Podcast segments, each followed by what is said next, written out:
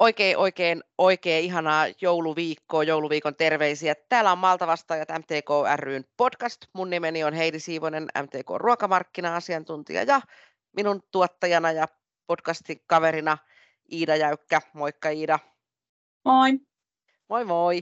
Ja meillä on nyt tämmöinen jännä tilanne, katsotaan kuinka onnistuu. Minä olen etänä ja Iida on meidän vieraan kanssa oikein läsnä olevasti tuolla Helsingissä ja vieraana on ei enempää eikä vähempää kuin hiihtäjä Perttu Hyvärinen. Terve Perttu.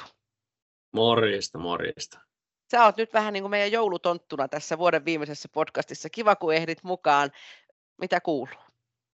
No kiitos, hyvä. Tota, viime viikonloppuna hiettiin Trondheimissa maailmankappia tuossa ja nyt on siltä reissulta kohti kotia menossa ja tämmöinen luonnollinen pysähys Simon kadulla tässä välissä. Ja, ja tota, kiitos, hyvää kuuluu.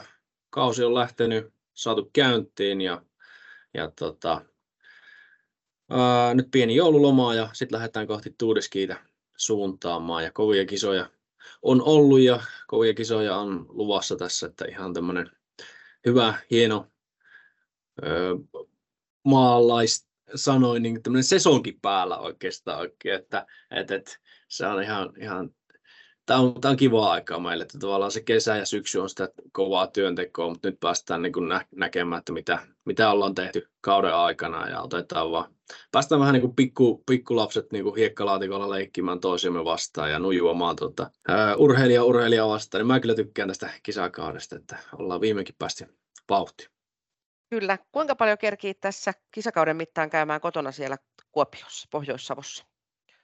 No ensimmäistä kertaa kuuteen vuoteen on joulua nyt kotona. Että se on, se on kiva, kiva juttu, että meillä tuliski vähän matalemmalla tänä vuonna, niin ei, ei tarvitse korkealla valmistautua, että saa joulu kerrankin olla kotona.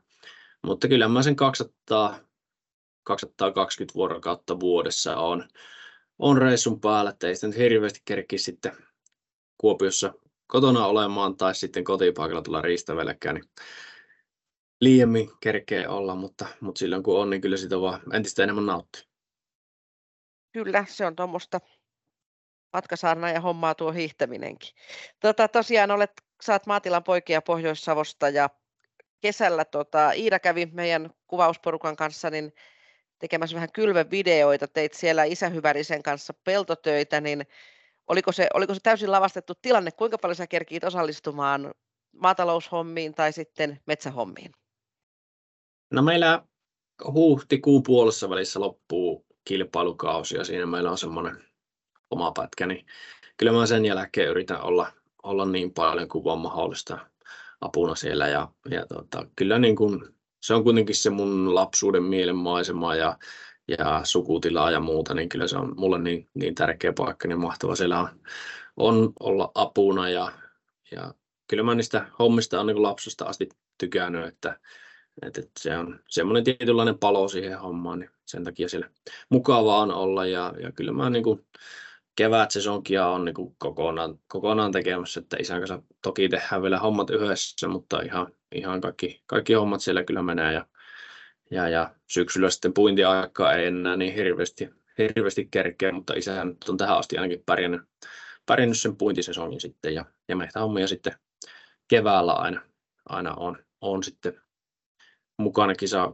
kisakauan jälkeen, niin omia metsiä ja vanhempia metsiä sitten ollaan raivaltu porukalla tai sitten nykyään se alkaa olla jo vähän, vähän minun hartioilla se, se homma. Eli toi kisakauden jälkeinen loma-aika menee sitten siellä kotit, kotitilan töissä. Teetkö jotain muuta, muuta mukavaa sitten, kun saat, saat tota, sukset laittaa vähäksi aika naulaan kesäkaudeksi? No kyllä sitä yleensä aika fyysisesti on myös ja henkisesti aika väsynyt siinä vaiheessa kautta, että puoli vuotta alla kisoja rymytty, rymytty ympäri maailmaa, niin kyllä siinä on niin semmoinen niin mahtava tunne olla myös kotona. Se, sitä osaa nyt arvostaa paljon enemmän kuin aikaisemmin. Ja, ja toki siinä kun on maailmalla paljon, niin aika monta rästiasiaa on, on siirretty siihen lomaa aikaan, että ei sitä nyt ihan puhasta, puhasta lomaa ole, että senkin takia niin on välillä mukava käydä vähän jossain jossain sitten niin kuin oikeasti lomaalla, mutta kyllä mulle lomaa on myös ihan oikeasti niin kuin olla, olla metässä ja raivaamassa ja, ja tota, siinä, siinä, nyt saa jotain hyödyllistä aikaiseksi, että, että, että nättiä, nättiä sitten taimikkoa tai, tai ennakkoraivauksilla harvennusta kohti, että, että, että se, se, on semmoinen, en tiedä, kai sitä on vaan joku oma, oma tota, virhe omassa prosessorissa, mutta kyllä mä sitä tykkään tosi paljon, että se on ollut mahtava, mahtava semmoinen niin kuin henkinen asia itselle, että saa hyödyksi olla sitten omille vanhemmille ja, ja tavallaan vaikka omille metsillekin, että saa sitten kasvukuntoa hoidettua. Hmm. Maatiloilta eh, jonkun verran tulee niin kuin tosi hyviä yksilöurheilijoita. Tietysti se on usein sitten ehkä siihen, että ollaan vähän kauempana, kauempana kavereista siihen, että joukkuetta saataisiin kasaan ja näin, mutta, mutta tota, oliko sulla jo niin kuin nuorena selvää, että susta tulee hiihtäjä vai onko se maatalous ollut se juttu ja missä vaiheessa se alkoi tuntumaan siltä, että se hiihtäminen voisi olla sitten semmoinen niin kuin tämmöinen nuoren aikuisien oikeasti niin kuin ammatti, että, että tähän mä nyt niin kuin panostan? No, mulla on oma äiti on hiihtänyt kilpaa nuorena ja se yritti tehdä kaikkensa, että en ruppaisi hiihtämään ainakaan, että, mutta se, siinä hän epäonnistui. Kaikissa muussa kasvatuksellisissa asioissa se on onnistunut hyvin, mutta siinä epäonnistui. Ja tota, no varmaan se oli semmoinen niin kuin mukava kaveriporukka silloin juniorina, kun alkoi niin kuin se harjoittelu ja kilpailutoiminta ja eihän sitä ajatellut sille muuten kuin harrastuksena. Ja tota, sitten jossain vaiheessa, kun rupesi tota, vauhti kiihtymään ja huomasi, että sitä on ihan hyvä, niin se oli myös mukavaa. Ja, ja tota, ehkä ensimmäinen nuorten tai hopeasompa voitto oli, niin mä muistan sen hetken vielä, että se oli semmoinen, niin että no ehkä mä voisin joskus olla oikeasti hiihtäjä ja sitten se on semmoinen enemmän ja vähemmän niin kuin yksi tärkeimpiä asioita elämässä koko ajan se urheilu tai, tai maastohiihtäjä hiihto. Että se on ollut semmoinen hieno kasvuympäristö nuorelle ihmiselle sitten se urheilu. Mutta toisaalta myös se maatalous on ollut mulle tosi lähellä lapsesta asti, että kyllä mä oon niin tosi paljon ollut, ollut navetalla töissä silloin, kun meillä lypsykarja vielä myös oli, niin siellä on tullut kyllä, kyllä tehtyä paljon, että siinä vaiheessa, kun minä lukiosta lähdin pois, niin tuota, asuin siis kotona Riistavedellä siihen asti ja kävin Kuopiossa urheilulukioon, niin meillä oli lypsykarja ja, ja tuota, silloinkin arkihan oli sitä, että mä kuuelta joka aamu heräsin ja seitsemältä bussiin ja kahdeksalta aamureeni lukion puolesta Kuopiossa ja sitten koulupäivä ja koulupäivän jälkeen bussiin joko nukkumaan tai, tai läksyt tekemään ja, ja tuota, sitten lähdin iltanovetalla ja iltanovetan jälkeen sitten vielä iltareeniä. Ja sitä, sitä rytmiä pyöritettiin ja se jostain syystä toimi mulle tosi hyvin, että menestyin jo juniorin vuosina ja lukioaikaa ihan hyvin. Ja se oli niin semmoista luonnollinen ympäristö mulle ja, ja tota, en voi suositella hyvin monelle ihmiselle tuota samaa, mutta se oli mulle tosi toimiva. Ja toki se, se on ihan sama, mistä niin kuin elämässä nauttii, niin sitä pitää tehdä. Ja mulle se oli semmoinen, semmoinen asia, että, että, että se oli vaan luonnollista ja helppoa tavallaan myös urheilu. Jotenkin se, se urheilu oli tosi helppoa. Siinä se rytmitys elämässä oli niin, niin tarkka, niin se toimi, toimi sitten hyvin. hyvin. Mutta siis kyllä niin navettapuolellakin, niin meillä isä yleensä oli lypsypuolella ja minä hoisin sitten iltapäivisin niin ruokita puolen kokonaan ja, ja äiti oli sitten pankissa töissä yhtä aikaa ja kävi sitten aamulla, aamulla tota, hoitamassa isän kaverina sitten sen lypsykarjapuolen. Mutta kyllä mä oon pienestä asti, kuuden, seitsemän vanhasta asti sitten tuolla peltohommissa ollut apuna, että siitä asti olla keväisin muokattu peltoa, että Toki kytki oli sen verran jäykkä, että molemmilla jaloilla sitä piti, piti painaa, mutta, mutta tuota, saatti vaihetta vaihdettua. Toi kuulostaa ihan tutulta vanha, vähän vanhempi traktori, mihinkä se, tota, mikä kulkee ja tekee jotain hidasta monotonista työtä ja se perheen pienin pannaan sitten, tai semmoinen, ketä nyt yltää sinne kytkimelle, mutta todennäköisesti joutuu pomppaamaan siihen kaksi jaloin, että saa sen, saa sen pysähtymään. Kuulostaa tosi tutulta niin kuin lapsuuden skenaariolta kerroit tosi kauniisti Perttu tuosta sinun lapsuudesta ja siitä, että kuinka se urheilu on siihen niin kuin nivoutunut. Päivät kuulosti tosi täysiltä, mutta toisaalta myös niin kuin tosi hyvällä tavalla täysiltä. Oletko koskaan miettinyt sitä, että sä olet maatilan poika ja mielelläsi myös kerrot siitä ja sen takia tehdään sinunkin kanssa yhteistyötä ja se on tosi mukavaa. Mutta oletko koskaan itse miettinyt sitä, että onko se maatilalla metsän keskellä, luonnon keskellä, että onko se vaikuttanut sinuun urheilijana olisiko Perttu Hyvärinen samanlainen hiihtäjä, jos olisi varttunut vaikka Kuopiossa kerrostalossa? No varmasti on vaikuttanut. Kyllähän mulla niin kuin kaksi asiaa elämässä on, mitkä on vaikuttanut siihen, minkälainen mä oon ihmisen. Että toinen on se urheilu ja toinen on tavallaan se kasvuympäristö pienestä pitää. Että, uh, varmaan isompia asioita on se, että niin työt on tehtävä. Jonkun on tehtävä se työ aina. Ja tuota, on keli mikä tahansa tai, tai, tai miten, miten se meneekään. Mutta niin kuin esimerkiksi semmoinen, että on, on vaan olemassa töitä, jotka on tehtävä, jotka ei niin kuin tällä hetkellä just anna niin kuin vastetta sille eh, vaikka taloudellisesti tai muuten, että on se sitten metässä taimikon raivaus tai muu, niin eihän siitä tule euroja sulle tilille, mutta se on vaan tehtävä, että pidetään huolta, huolta tota niin, eh, kasvukunnosta tai, tai niin kuin, mitä, mitä voi olla, lietteen levitystä tai muuta, että kaikki, niin kuin kaikki hommat on hoidettava ja, ja niin kuin ajallaan ja huolehittavaa vaikka eläin, eläimistä, niin, niin, niin se, on, se on joka päivästä työtä. Siinä ei ole, ei ole olemassa viikonloppuja tai joulua tai muuta, että, että, että joka päivä pidetään työyhteisöstä huolta sitten navetassa tai, tai muualla. Että, että on se, niin kuin, se on tosi terve kasvuympäristö nuorelle ihmiselle ollut ja, ja on se niin kuin mulle minua on muovannut tämmöiseksi, niin kuin mitä minä olen, että, tietty vaatimattomuus varmasti tulee sieltä ja nöyryys siihen työn, työn tekemiseen, että ne on, ne on semmoisia. Toki sitten se, mitä niin kuin maailmassa tai elämässä arvostaa, niin varmasti on, on muokannut sitäkin, mutta, mutta, mutta kyllä se, se on hauska kombinaatio, tulla maalta ja olla itsikäs huippuurheilija, niin se on aika hauska balanssi, minkälaisen ihmisen se on minusta muovannut sitten, mutta kyllä niin kuin sanoo, mä oon tosi ylpeä siitä, minkälaisessa kasvuympäristössä on lapsuuteni saanut viettää. Kyllä, se on kiva kuulla ja sinne kotiin on varmaan aina aika kiva palata. Äh, kiihtohan on aika semmoista, niin kuin, että sitä harvemmin tehdään kaupungin keskustassa, että kyllähän ne ladut on sitten jossakin ainakin lähes luonnonhelmassa tai sitten ehkä jossakin vähän puistomaisemassa metsässä joku, joku näres siellä aina näkyy, kun telkkaria katsoo, niin ladun varressa, niin ää, onko sinulle jäänyt mieleen, kun käyt kisamatkoilla, että miltä se luonto, metsäluonto muualla näyttää, tai miltä se näyttää suomalaiseen metsään kotimaisemmin verrattuna?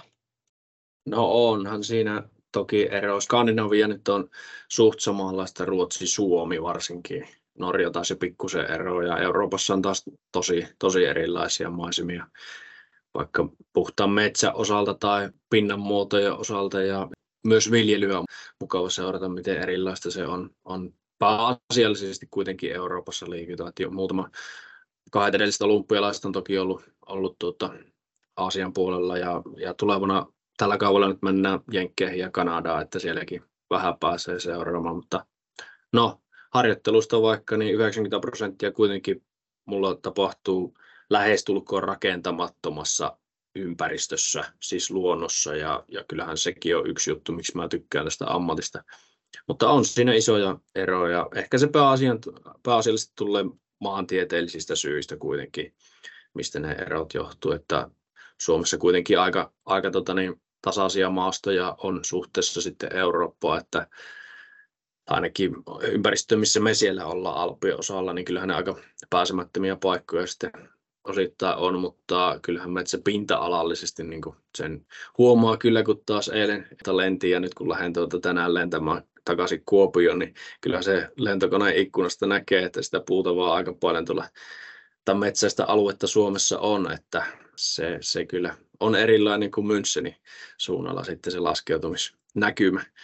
Mutta se on, se on mielenkiintoista nähdä ja totta kai vaikka maatalouspuolelta niin tosi hauska seurata sitten mitä tuolla vaikka Italian seudulla, Alppi, Alppimaisemissa, Sveitsissä tehdään. Että se on tosi erilaisia koneita ja, ja niin kuin, miten jyrkissä maisemissa ne tekee, tekee viljelystä tai sitten vaikka Münchenin alueella, että miten isoja peltolohkoja on ja, ja se on, onhan se erilaista, mutta se ehkä semmoinen se, kun ollaan Suomessa, kun on aika tasasta, niin se metsä on paljon semmoinen mystisemmän näköinen, koska sä et näe sitä, kun siihen metän reunaan ja siitä niin kuin alkaa se isosti se metsä. Mutta sitten kun sä oot tuolla, niin sä näet niin kuin korkeana, korkeasti sen vuoren rinteen ja se on semmoinen hauska, että sä näet sen koko metsän siitä samalta paikalta niin kuin alueena. Niin se on semmoinen itselle hauska ajatus, niin kuin sitten taas Suomessa kun kävelee metän niin että sä näet, että mihinkä se metsä, metsä päättyy, että siinä myös huomaa. Mystinen metsä, mutta näinhän se on, kun menee metsän reunaan, niin se on ihan totta, että ei sitä toista, toista reunaa ei siitä samalta silmäykseltä täällä Suomessa näe. Ja varmaan sitten vielä sitten sitä, että kuinka tavallaan kevät etenee eri tavalla, että kun se kausi loppuu, niin Keski-Euroopassa on kevät jo tosi pitkällä ja myöskin kasvukausi. Tuosta metsästä on ollut paljon puhetta, että sä harjoittelet siellä ja olet myös metsän omistaja ihan, ihan muutakin kuin sen teidän oman, oman koti, kotitilan kautta. Ja meillä oli tuossa tuo Metsämarssi-kampanja aikaisemmin syksyllä ja olit siinä mukana yhtenä tämmöisenä kasvona. Se oli ihan kiva juttu ja ne videothan löytyy edelleen tuolta YouTubesta. Ja siinä oli vähän puhetta tavoitteina tuosta metsän omistamisesta ja siitä metsän merkityksestä, niin mitä tavoitteita sinulla on metsän omistajana tulevaisuudessa? Mikä saisi metsäkaupoille lähtemään ja, ja, ja missä kasvuvaiheessa se oma metsä on? Joko sieltä on joulukuusi nyt haettu tälle vuodelle? Itse asiassa joulukuusi on haettu kyllä jo. Se on jo meillä Kuopio, Kuopiossa tota, kaupunkiasunnossa on jo olohuoneessa Tota, oikeastaan mulla on se maatalous niin kuin pienenä se isoin juttu, lapsuuden haaveammatti. Se metsäpuoli tuli sitten mukaan oikeastaan vasta metsätieteiden opintojen kautta. Ehkä vähän ennen sitä, että mä kuitenkin ajauduin tai halusin hakea ehdottomasti, että ei ollut muita vaihtoehtoja itselle niin kuin opiskelusuunnaksi, että kyllä se oli niin kuin itsestäänselvyys, mutta sitä kautta se niin kuin semmoinen mielenkiinto ja tietyllä tavalla teoreettinen opettelu asioista, niin se, se kyllä lisäsi kiinnostusta sitten omaan metsähankintaa. Ei edes ajatuksena vielä niin kuin mikään metsäsijoittaminen tai tämmöinen, mutta ehkä enemmän semmoinen niin kuin osa nykyisistä metsistänikin on tuota, niin kuin suvulta ukkini, ukkinimaita ja, ja se ehkä on semmoinen hienoimpia arvoja, mitä näkee se ylisukupolvisuus, näkee oman iso isän tota, työn jäljet sillä metässä edelleen. Et ne on semmoisia hienoja, hienoja arvoja ja tavoitteita metsän suhteen, niin yksi tekijä minun metsän hoidollisissa töissä on, että meillä on Suomen pystykorva, jolla jonka kanssa minä käyn metällä ja metsästäminen on mulle puhas koiraharrastus. Aivan puhas. Minä en ilman koiraa käy metällä, enkä muutenkaan tuota, niin, usein kun lähden mehtään kävelemään, tai oikeastaan aina kun lähden mehtään kävelemään ilman, että lähtisin sinne töihin, niin tuota, otan koiran mukaan ja käyvä Virkun kanssa siellä kävelemässä. Ja se riistahoito on yksi, yksi tuota, niin kuin, tavoite mulla myös sillä metässä, että olisi niin kuin, hyvät eliolosuhteet niin kuin teeri- ja metsäkannalle. Ja ei, ei niin kuin metsästyksellisesti vaan, että niitä siellä olisi ja olisi niin kuin olosuhteita, eli ympäristöä niille. Toki se, että saadaan niin kuin mahdollisimman aikaisessa vaiheessa, että pystyisi nauttimaan itse ehkä niistä metsän tuotoista, niin yritin saada hoidettua metsän kasvukunnan mahdollisimman hyvään kuntoon. Harvennukset ajan, niin kuin ajan tasalle, raivaukset ajan tasalle, kaikki, kaikki tota, meillä kun Itä-Suomessa ollaan, niin on paljon porinpuutosalueita, niin sinne sitten on käsinkylvönä ja helikopterilla ja myös droneilla on nyt levitetty booria meidän alueella paljon, että, että se, ne on niitä tavoitteita. Tavoitteita ehkä sitten, että voisiko sitä pinta-alaa vaikka lisätä tai muuta, niin ehkä joo silleen, että mä haluan, että mulla on mahdollisuus hoitaa kaikki metsähoitotyöt niin kuin itse tämmöiset, mitkä on järkeviä hoitaa, taimenistutus ja, ja raivaus ainakin, niin että ne pystyisi itse itse tekemään, että ei sen, sen isompaa metsätilaa sitten kuitenkaan ole tarvetta. Että, et, et, ja ehkä semmoinen, se on, se on myös maisema-arvollisesti mulle tosi tärkeä, että se näyttää niin kuin metsälle se alue. Ja kyllä mulla on nuotiopaikkoja aika useita siellä, niin, niin, niin kyllä sillä on nokipanon kahvia tullut juotua. Ja välillä, välillä kun tota, tämäkin ammatti on semmoinen, että joka päivä ei ole se kaikkein hienoin, niin, niin, niin joskus on tullut kyllä kisakauden keskenkin käytyä kahvit juomassa ja mietittyä, että mikä, mikä oli niin tämän viikonlopun ongelma tai muuta. Että, että, että kyllä se on, se on semmoinen mahtava rauhoittumispaikka sitä se on varmaan aika monelle, monelle muullekin. Tämä virkkukoira kuulosti aika ihanalta kaverilta, oikein semmoinen pikinokka, niin kuin meillä päin sanottiin. Perttu Hyvärinen, tota, miten tästä eteenpäin, nyt kun tätä tässä nauhoitetaan, niin ollaan niin kuin jouluviikon alkupuolella, niin miten kisakausi jatkuu ja missä sinut voi seuraavaksi nähdä ladulla, jos vaikka telkkaria katseleepi? jos ei katso telekkaria, niin minut näkee Pujon laduilla tässä viikon, jouluviikolla ja, ja tota, sitten jos telkkaria katsoo, niin Tuudeskiillä jatkuu sitten meille kisat, että, että, sinne, sinne seuraavaksi tähdätään ja, ja nyt ensin palaudutaan päivä 12 Trondheimin kovista kisoista ja sitten tehdään pari kovempaa reeniä tässä joulun seutuun ja muuten hyvin niin kuin harjoituksellisesti tehdä ääripääharjoittelua, eli hyvin kevyyttä ja, ja sitten joku voimaharjoitus ja sitten pari kovempaa reeniä ja sitten ollaan valmiita tuudeskiille, että se on sitten kova rypistys, että sinne saa tota, tai täytyy mennä täysin palautuneen hyvässä vireessä ja siellä tot, kisoja ees. Tänä vuonna on pitkiä kisoja, niin siellä energiaa tarvitaan, että ei haittaa vaikka vähän nauttia tuota jouluruokkaa enemmänkin tässä, että, että, että se kyllä palaa sillä tourilla pois, että, että on kyllä tosi kiva pitkistä aikaa, pitkistä pitkistä aikaa olla joulua kotona ja semmoista suomalaista perinteistä joulua kyllä meillä päin, meillä päin vietetään, että vahvistetaan, vahvistetaan ruokapäivän jalkoja, että se kestää, kestää tuota ruuat ja, ja tuota, pitää vähän käydä myös lenkillä, että saa, saa hyvillä mielin sitten syödä ja nauttia joulusta. Ja pitkistä aikaa tosiaan kun on kotona, niin mahtavaa olla sukulaisten ja läheisten kanssa. Mm. Joulusuunnitelmiin kuuluu ilmeisesti syömistä ja sitten tätä sopiva määrä reeniä, niin miten tuo ruokapuoli? Täytyy sitten vielä kysyä, että mikä on ihan ehdoton herkku siinä joulupöydässä tai joulun, joulun pyhinä? Siinä on monta hyvää päivää aikaa syödä, niin mikä on se niin kuin ihan, mikä ekana otetaan lautaselle ja sitten vielä santsataankin?